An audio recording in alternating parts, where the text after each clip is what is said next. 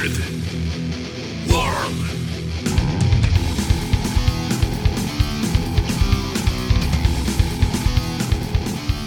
Welcome to Our Weird World. I'm your host, John Hinson, and this week, just talking about some angry people. Just, you know, just people who are just irrationally angry about, you know, things that they think are a big deal, but probably really aren't a big deal. You know, we probably know those people.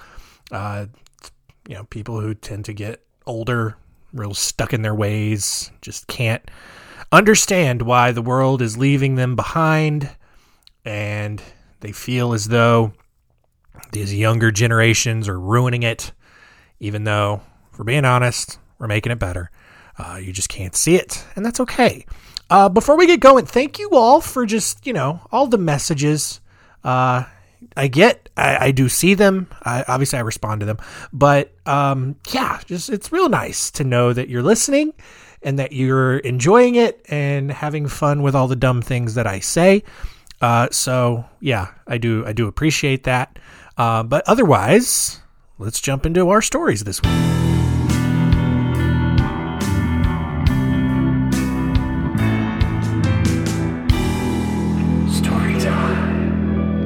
So we are looking at three stories this week. We're looking at uh, George Metesky, Marvin Heemeyer, and our first story this week is of Carrie Nation, who was born on November 25th, 1846, in a rural part of Kentucky.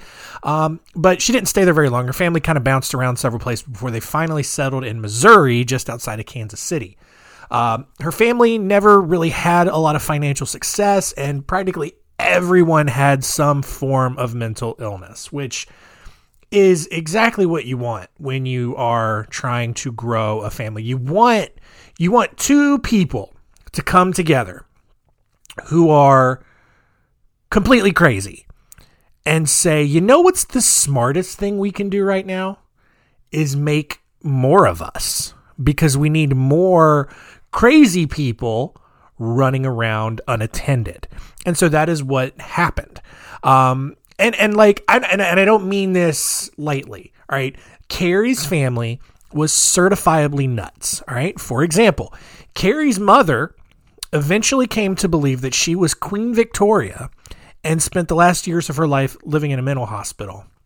Uh, assumably, uh, Kitty, Kitty, he's got a bag and he just just making a bunch of noise. Now he's going to go over here and try to pry the closet door open even though he knows that he's not supposed to. Salem. Salem. Bad kitty. As a bad kitty. Salem. Stop it. Be good boy. I'm trying to record, and you have derailed the show. And I would appreciate it if you didn't do that. Salem, I am so sorry. Uh, about to about to beat a cat. Kitty. No, no, it's a bad kid. Bad kid. Anyway, uh, anyway, yeah, Carrie's mother. She believed she was Queen Victoria, which was impossible because it just wasn't. Um, in 1865, Carrie met a Union physician named Charles Gloyd. Um, Carrie's parents actually objected to this relationship and their eventual marriage because Gloyd was a raging alcoholic.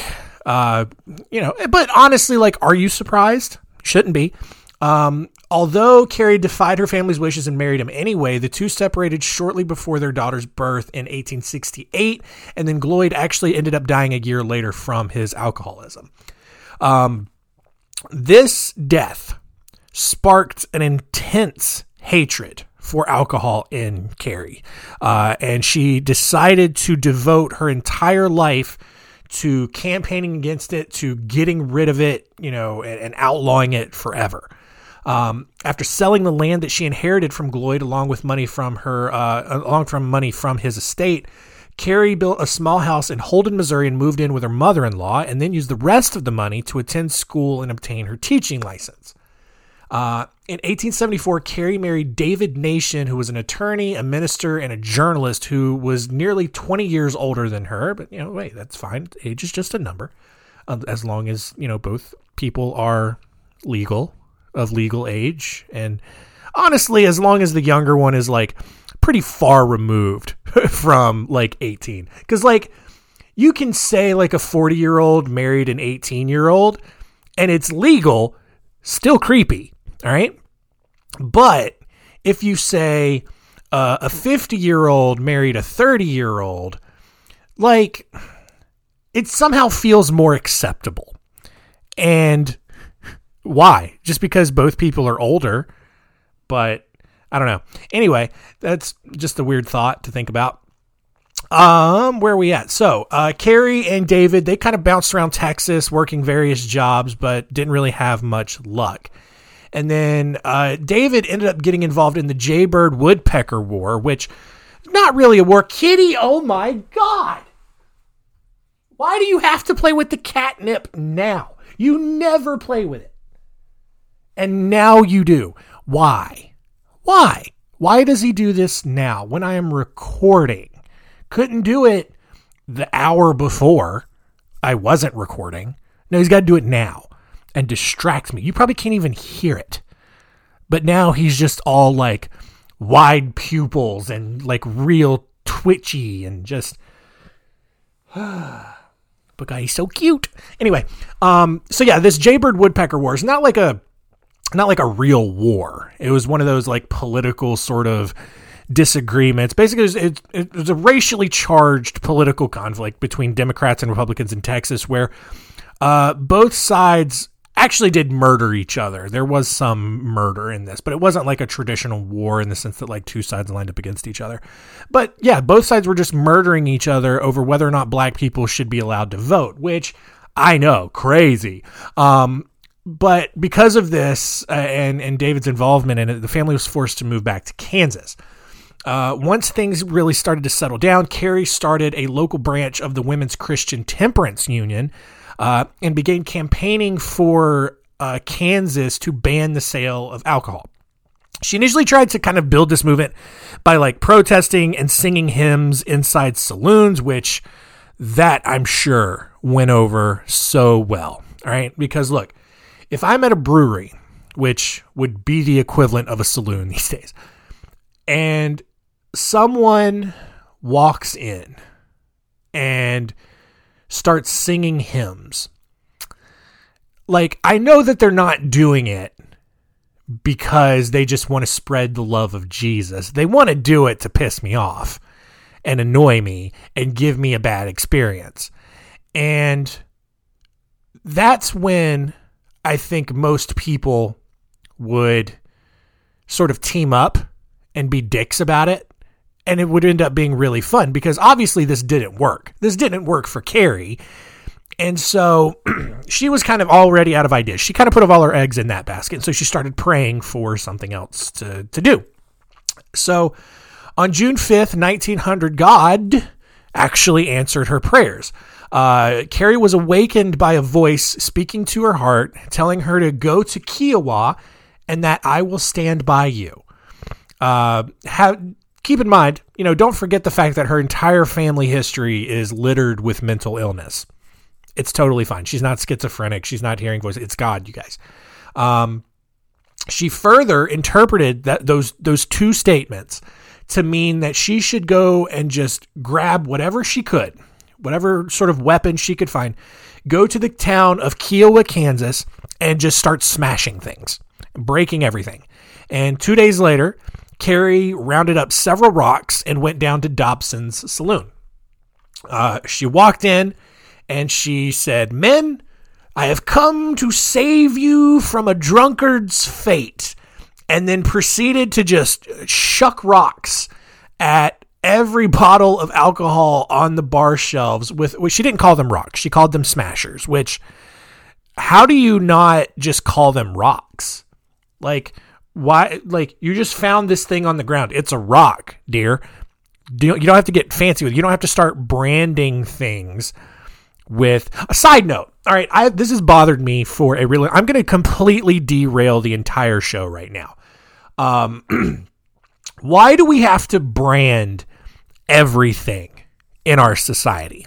Like everything has to have this unique cutting edge cool sounding name. Like honestly, here's here's why it bothers me. Um, a few months ago, I found uh, DiGiorno, you know, the pizza, uh, you know, the bake at home pizzas.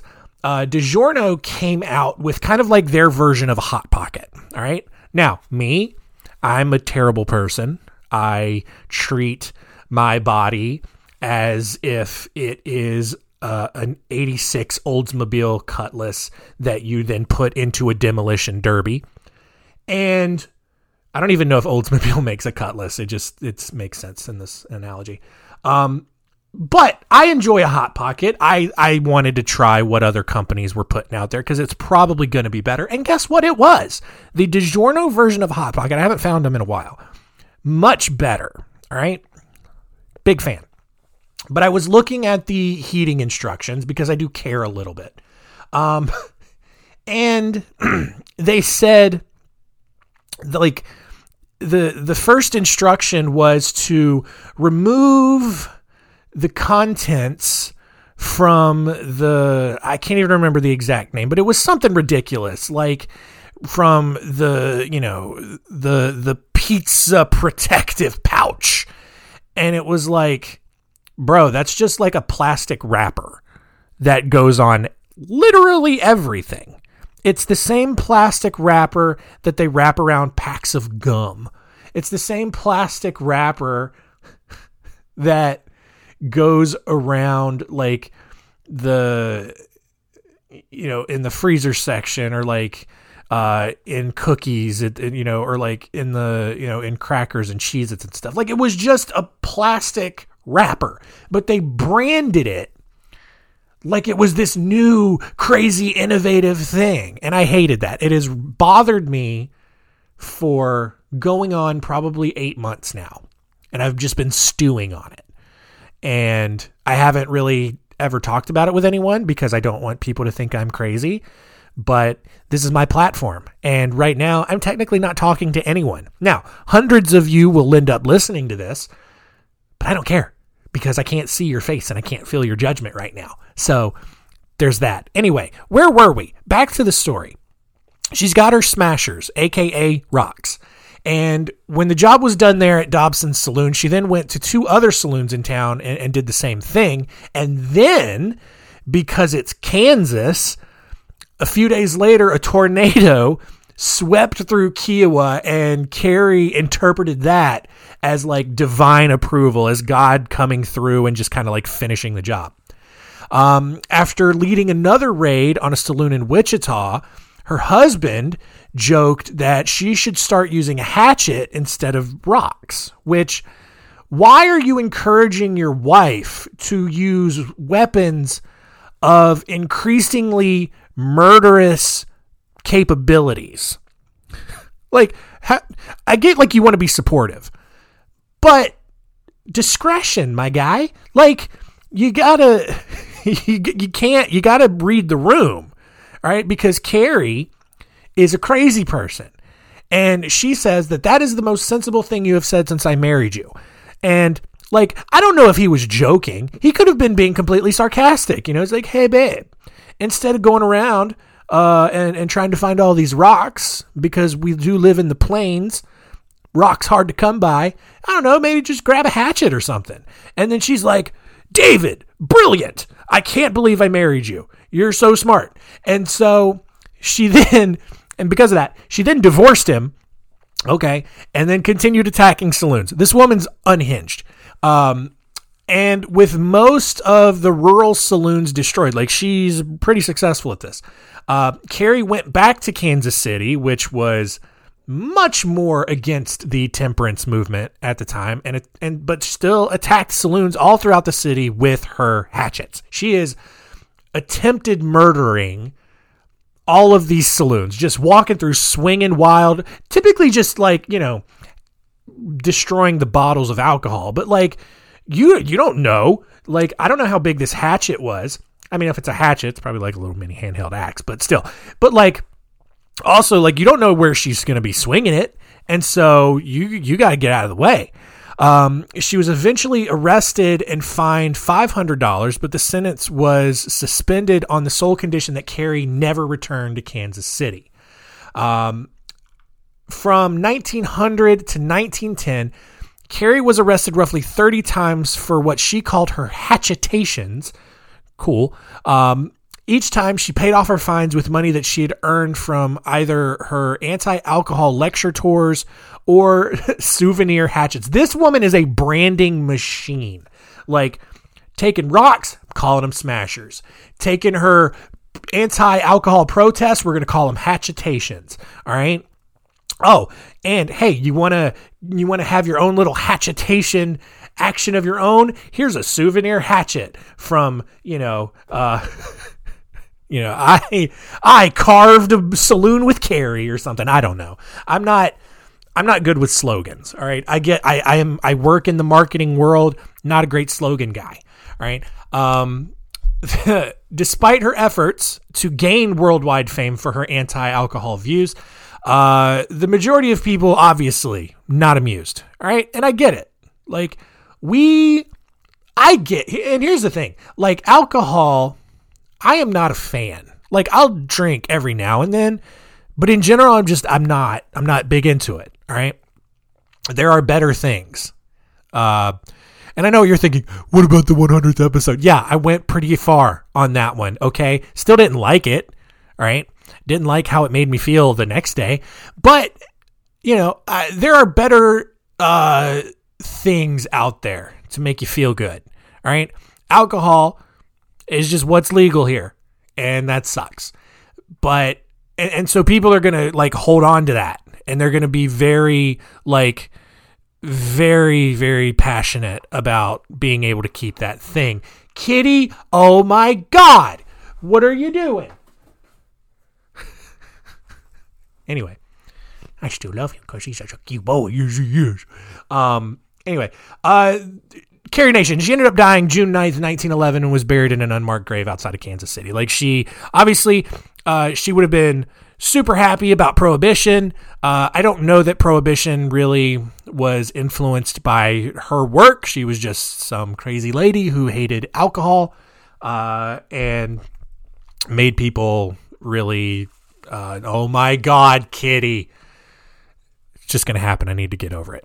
All right, our next story here is of George Metesky, who was a World War I veteran who worked as a mechanic for a subsidiary of the Consolidated Edison Company in Waterbury, Connecticut. Uh, as he worked on a boiler at the company's Hell Gate plant in New York, the boiler actually backfired and shot hot gas right into his face. And this left George disabled and unable to work. And even worse, after collecting 26 weeks of sick pay, he was let go by the company. Now, according to George, this accident uh, caused him to get pneumonia, which then turned into tuberculosis. I'm not a doctor, but I don't think that that's how that works. I could be wrong, but I'm pretty sure that's not how that works. Um, Consolidated Edison uh, also agreed with me and disputed his workers' compensation claim because he had waited too long to file it.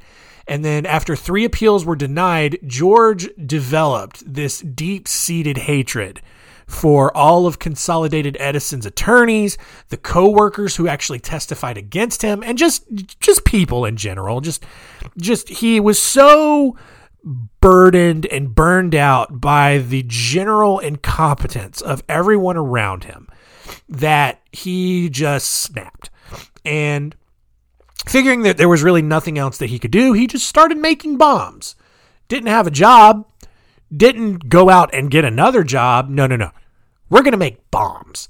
And so on November 16th, 1940, George filled a brass pipe with gunpowder and laid it on a window sill at a consolidated Edison power plant. Um, the bomb was found before it detonated, but investigators actually believed it was a dud to begin with. Like, they don't think it was actually ever going to go off. Um, nearly a year later, a similar looking bomb was found in the street five blocks from the Consolidated Edison headquarters, but it too was also a dud. Um, when the United States, this is what's funny to me about this story. When the United States entered World War II, uh, George had a change of heart and actually sent a letter to New York police And the letter said, uh, I will make no more bomb units for the duration of the war. My patriotic feelings have made me decide this. Later, I will bring the Con Edison to justice. They will pay for their dastardly deeds. Like, how insane of a person are you? Like, the the Con Edison lawyers and the the executives, they're not going to war. If anything, great time to do it. Great time to just and and this would be, you know, pretty unpatriotic of him, so I get that. But just, you know, everyone's real distracted at that point. You could get away with a lot of stuff. But George is like, "Nope. I am going to stand with my countrymen and I'm not going to make any more bombs until the war is over." And he did that. He stayed true to his word didn't plant any more bombs uh, while the war uh, was was going on. But on March 29th, 1951, George eventually was finally, like, he figured out, I think he may have used the war to actually figure out how to make an actual working bomb. Uh, because he detonated a bomb at the Grand Central Terminal, but no one was injured. A month later, a bomb exploded in a telephone booth in the New York Public Library, and another bomb exploded in Grand Central Terminal in August.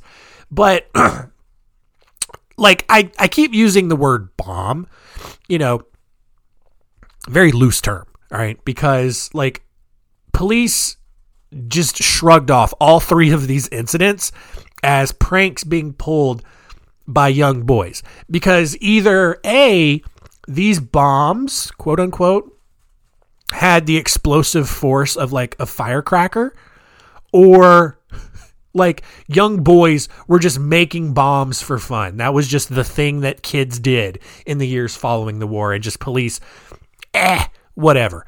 And so, uh, seven bombs later, all right, George plants seven more bombs.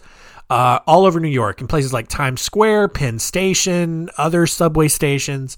Uh, George then detonated a bomb at Loew's Theater, which injured one person and marked the first time his bombs had actually done any kind of damage. Um, although George had sent several letters to police uh, about this and why he was doing it, uh, media outlets were instructed not to print them. And, you know, regardless of that, you know, word was getting around uh, and people were growing more weary of a quote mad bomber who was roaming the streets of New York City here. Um, George then wrote a letter to the Herald Tribune, which said, uh, you know, have you noticed the bombs in your city? Kitty, I'm trying to do a character now.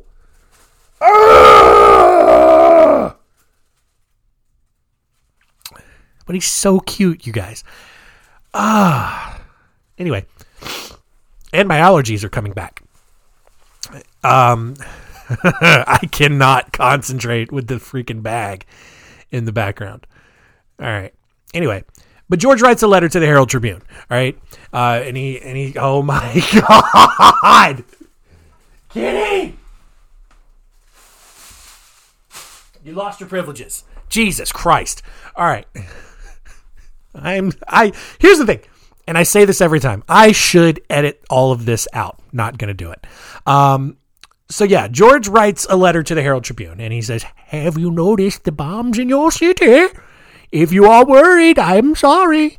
Also, if anyone is injured. Uh, but it cannot be helped, for justice will be served. I am not well. Duh. And for this, I will make the Con Edison sorry. Yes, they will regret their dastardly deeds. I love that he hangs on the phrase dastardly deeds. Like, that's such a 1950s phrase. No one has used the word dastardly in regular conversation since like 1967. Um, seven more bombs exploded in New York City over the next two years. Uh, and then uh, George planted a bomb in Radio City Music Hall. And this was actually the second time that he had done it. Um, and on November 7th, 1954, as 6,200 people watched Bing Crosby's White Christmas, the bomb exploded and injured four people. Um, because of the heavy upholstery on the seats, only those who were near the bomb actually heard the explosion. Um, the injured people were also just carried out while the rest of the audience continued watching the movie, completely unaware that something had just happened. Like that's that's that good 1950s product creation, you know, just like thick, heavy chairs, so thick that like a bomb could go off and not everyone in the theater would know that happened. And so just like imagine going to a movie and like you're sitting up front and then, you know, you leave the movie 2 hours later and it's like, yeah, a bomb went off in the top row during the movie and people were just being carted out and you had no idea. Ah, oh, what a time to be alive. Um, George planted 10 more bombs. Like it's getting ridiculous at this point. He planted 10 more bombs in 1955. And then in 1956, a 74 year old man was injured when one of George's bombs exploded in a toilet. Uh, after the Paramount Theater was bombed for the third time, Police Commissioner Stephen P. Kennedy finally ordered the quote greatest manhunt in the history of the police department, which at this point seems a little late for that, right? Like we're six years into this, five, six years into this. You know, maybe take it seriously at some point. Um, like, and and here's the thing: it's unclear to me why anyone, including literally any living person in charge at Consolidated Edison at the time, didn't warn police about an angry former employee who might be behind all of the bombs until police showed up asking for some sort of maybe direction. Um, police eventually narrowed down a surprisingly long list of suspects, uh, got their search warrant, and then showed up at George's home in Waterbury, Connecticut on uh, January uh, 21st, 1957, which means it took over a year for police to find George Metesky after they had actually started looking for him. Um, George then led police to his workshop, showed him all of their all of his bomb materials. Um, he did, and here's the what's funny. He did this while he was just wearing his pajamas. He's just like, "Oh, hey, fellas, let me show you what I've got going on." The bag. It's gonna be the death of me. I swear to God. Kitty, you really tested me today. Can you not? Can you can you sit down, please? Can you sit down? Please. This episode's going to be an hour long. 30 minutes of it is me yelling at this cat and dealing with my allergies. Um, so yeah, so he eventually did change out of his pajamas and actually change into a suit and tie because of the 50s uh, before they took him down to the station for further questioning. Um, George admitted to planting 32 bombs and was indicted on 47 charges, including attempted murder. Um, however, a judge declared that George was, quote, hopeless and incurable, both mentally and physically. God, story of my life. And found him incompetent to stand trial. Uh, although authorities only expected him to live for a few months due to his tuberculosis, like he legitimately did have tuberculosis, I just don't think he got it the way he says he got it. Um, George was treated at the uh, Matteawan Hospital for the Criminally Insane and ended up making a decent recovery. Uh, he was even released on December 13th, 1973, after doctors deemed him harmless to the public. And he truly was. He died 20 years later at age 90. All right. Our last story here is of Martin Heemeyer, who in 1992 purchased two acres of land in Granby, Colorado from the Resolution Trust Corporation, uh, which is basically this federal agency that handled assets from failed lending institutions, uh, kind of like a short sale, foreclosure sale sort of thing. Um, he paid $42,000 for the land and used it to build himself a muffler shop. Uh, nearly a decade later, he then decided to sell that property to Mountain Park Concrete for $250,000. That's good appreciation. Um, and then during but what's funny is during the negotiations marvin upped the price to $375000 and then kept going up until he reached a million dollar asking price for this land which how bad are you at negotiation for this, you know, this concrete, Mountain Park concrete, where you start at 250 and then all of a sudden you're at a million dollars. Like that's bad negotiating. You're supposed to work it down. Um, in 2001, Granby Zoning Commission and the Board of Trustees approved the construction of the concrete plant, despite Marvin's appeals saying that the new plant would block access to his muffler shop. Well, too bad. You sold the land to the concrete people. What did you think was going to happen? Um, after his appeals were denied, Marvin then placed junk cars all over the property and disconnected the sewer lines, opting instead to just dump sewage into an irrigation ditch near the future site of the concrete plant. Um, despite all of that, just everything kept moving forward. Like, it's like, oh, this guy's being a dick, but, you know, this is our land now. We're going to build this concrete plant. And eventually Marvin gave up, uh, sold his muffler shop to a trash company, and then left the property. Uh, and at that point, like Marvin snapped, right? Uh, and he said, he told someone, quote, I was always willing to be reasonable until I had to be unreasonable. Eh, debatable. Uh, sometimes reasonable men must do unreasonable things. And, and, and look, here's the thing, bud. Uh, when you start dumping raw sewage into the ditch to be a dick about things, you left reasonability behind a long time ago. All right. But for the next year and a half, Marvin just stewed inside his home, just getting angrier and angrier by the day at the cold, heartless members of the town zoning commission who just did the thing they were supposed to do after Marvin sold the land. He did this to himself. Um, he bought he then bought a Komatsu D355A bulldozer and started outfitting it with armored plates more than a foot thick over the cabin the, and the engine, which basically made it completely resistant to like bullets and explosives. So he's going to do something here, you guys. Not sure if you were aware of that. Uh, additionally, he mounted seven video cameras on the outside that ran live feeds to two monitors on the dashboard of this bulldozer. Um, he carved out three gun ports one for a 50 caliber rifle, one for a 308 semi-automatic rifle, and one for a 22 rifle. And then on June 4th, 2004, Marvin locked himself inside of his killdozer, which he had lovingly named it, and started making his way towards downtown Granby. Uh, he plowed through the walls of his former muffler shop and the concrete plant before making his way downtown and taking out the town hall, the newspaper office that had written critical articles about him during his appeals.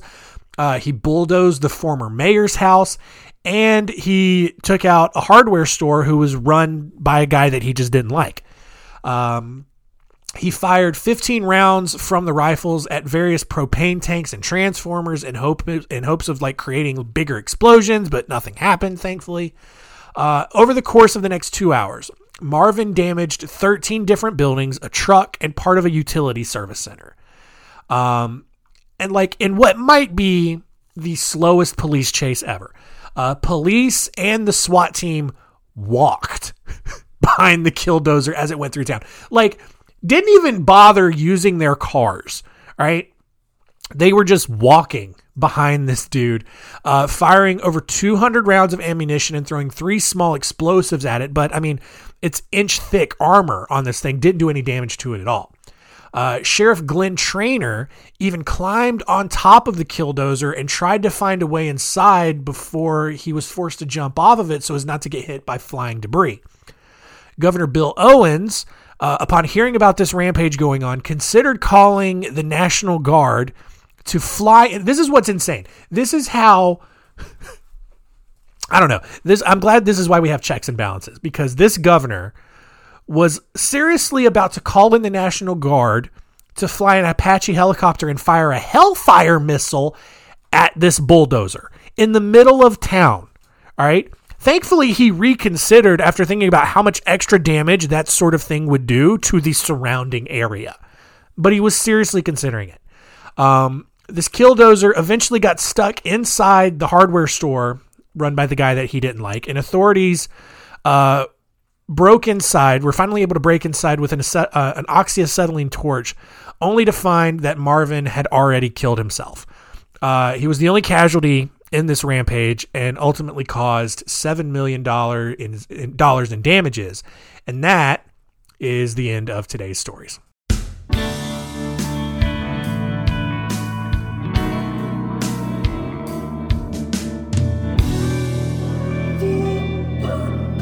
So yeah, um, look, if you are prone to anger, maybe just chill out a little bit. You know, um, and like I get like maybe in in the you know I can see Carrie Nation's grievance. You know, her husband, her first husband was a raging alcoholic. Alcohol basically killed him. So like I can see why that's your response is, you know, well, my husband died of alcohol, so no one should ever have alcohol. It's pretty extreme, but I can see how a stupid person would arrive at that conclusion.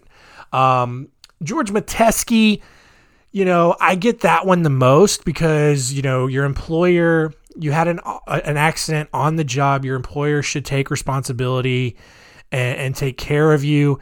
They didn't. They kind of screwed him over. Why you then had to plant bombs all around New York City seems a tad extreme. Um, I just bomb the power plant. That's all you got to do, dude. Uh, maybe plant, you know, figure out where the executives lives and plant bombs there. But no, you got to plant bombs all around New York City's famous landmarks. So that's weird too. Um, Marvin Heemeyer, though, that's that's the dumbest one. Just so irrationally angry of a thing that you did. You did it. You sold the land and then you were like, oh, no, I didn't want to do that. Well, too late, bud. Like, live and learn. Use the money that you made from the sale and don't outfit a bulldozer with armor and go on a rampage. Use that to just go buy land somewhere else and just build another business. But no, uh, gotta gotta just run a whole rampage through a town on an improvised tank. So I don't know. That's fun. Let's see what we learned today.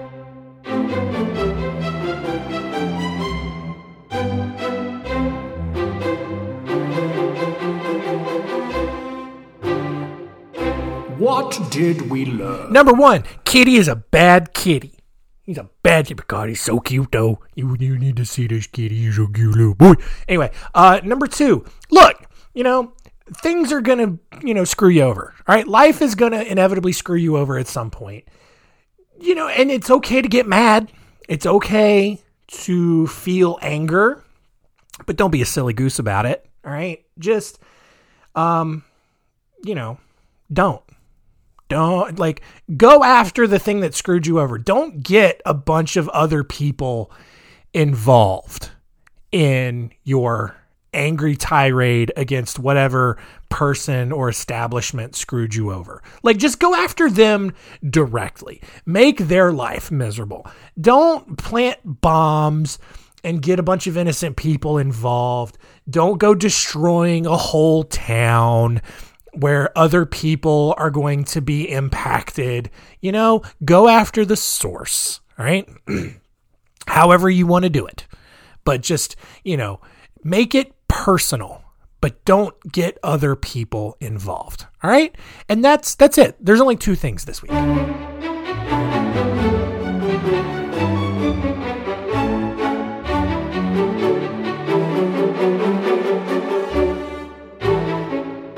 Next week on Our Weird World, we are looking at some mysterious murders.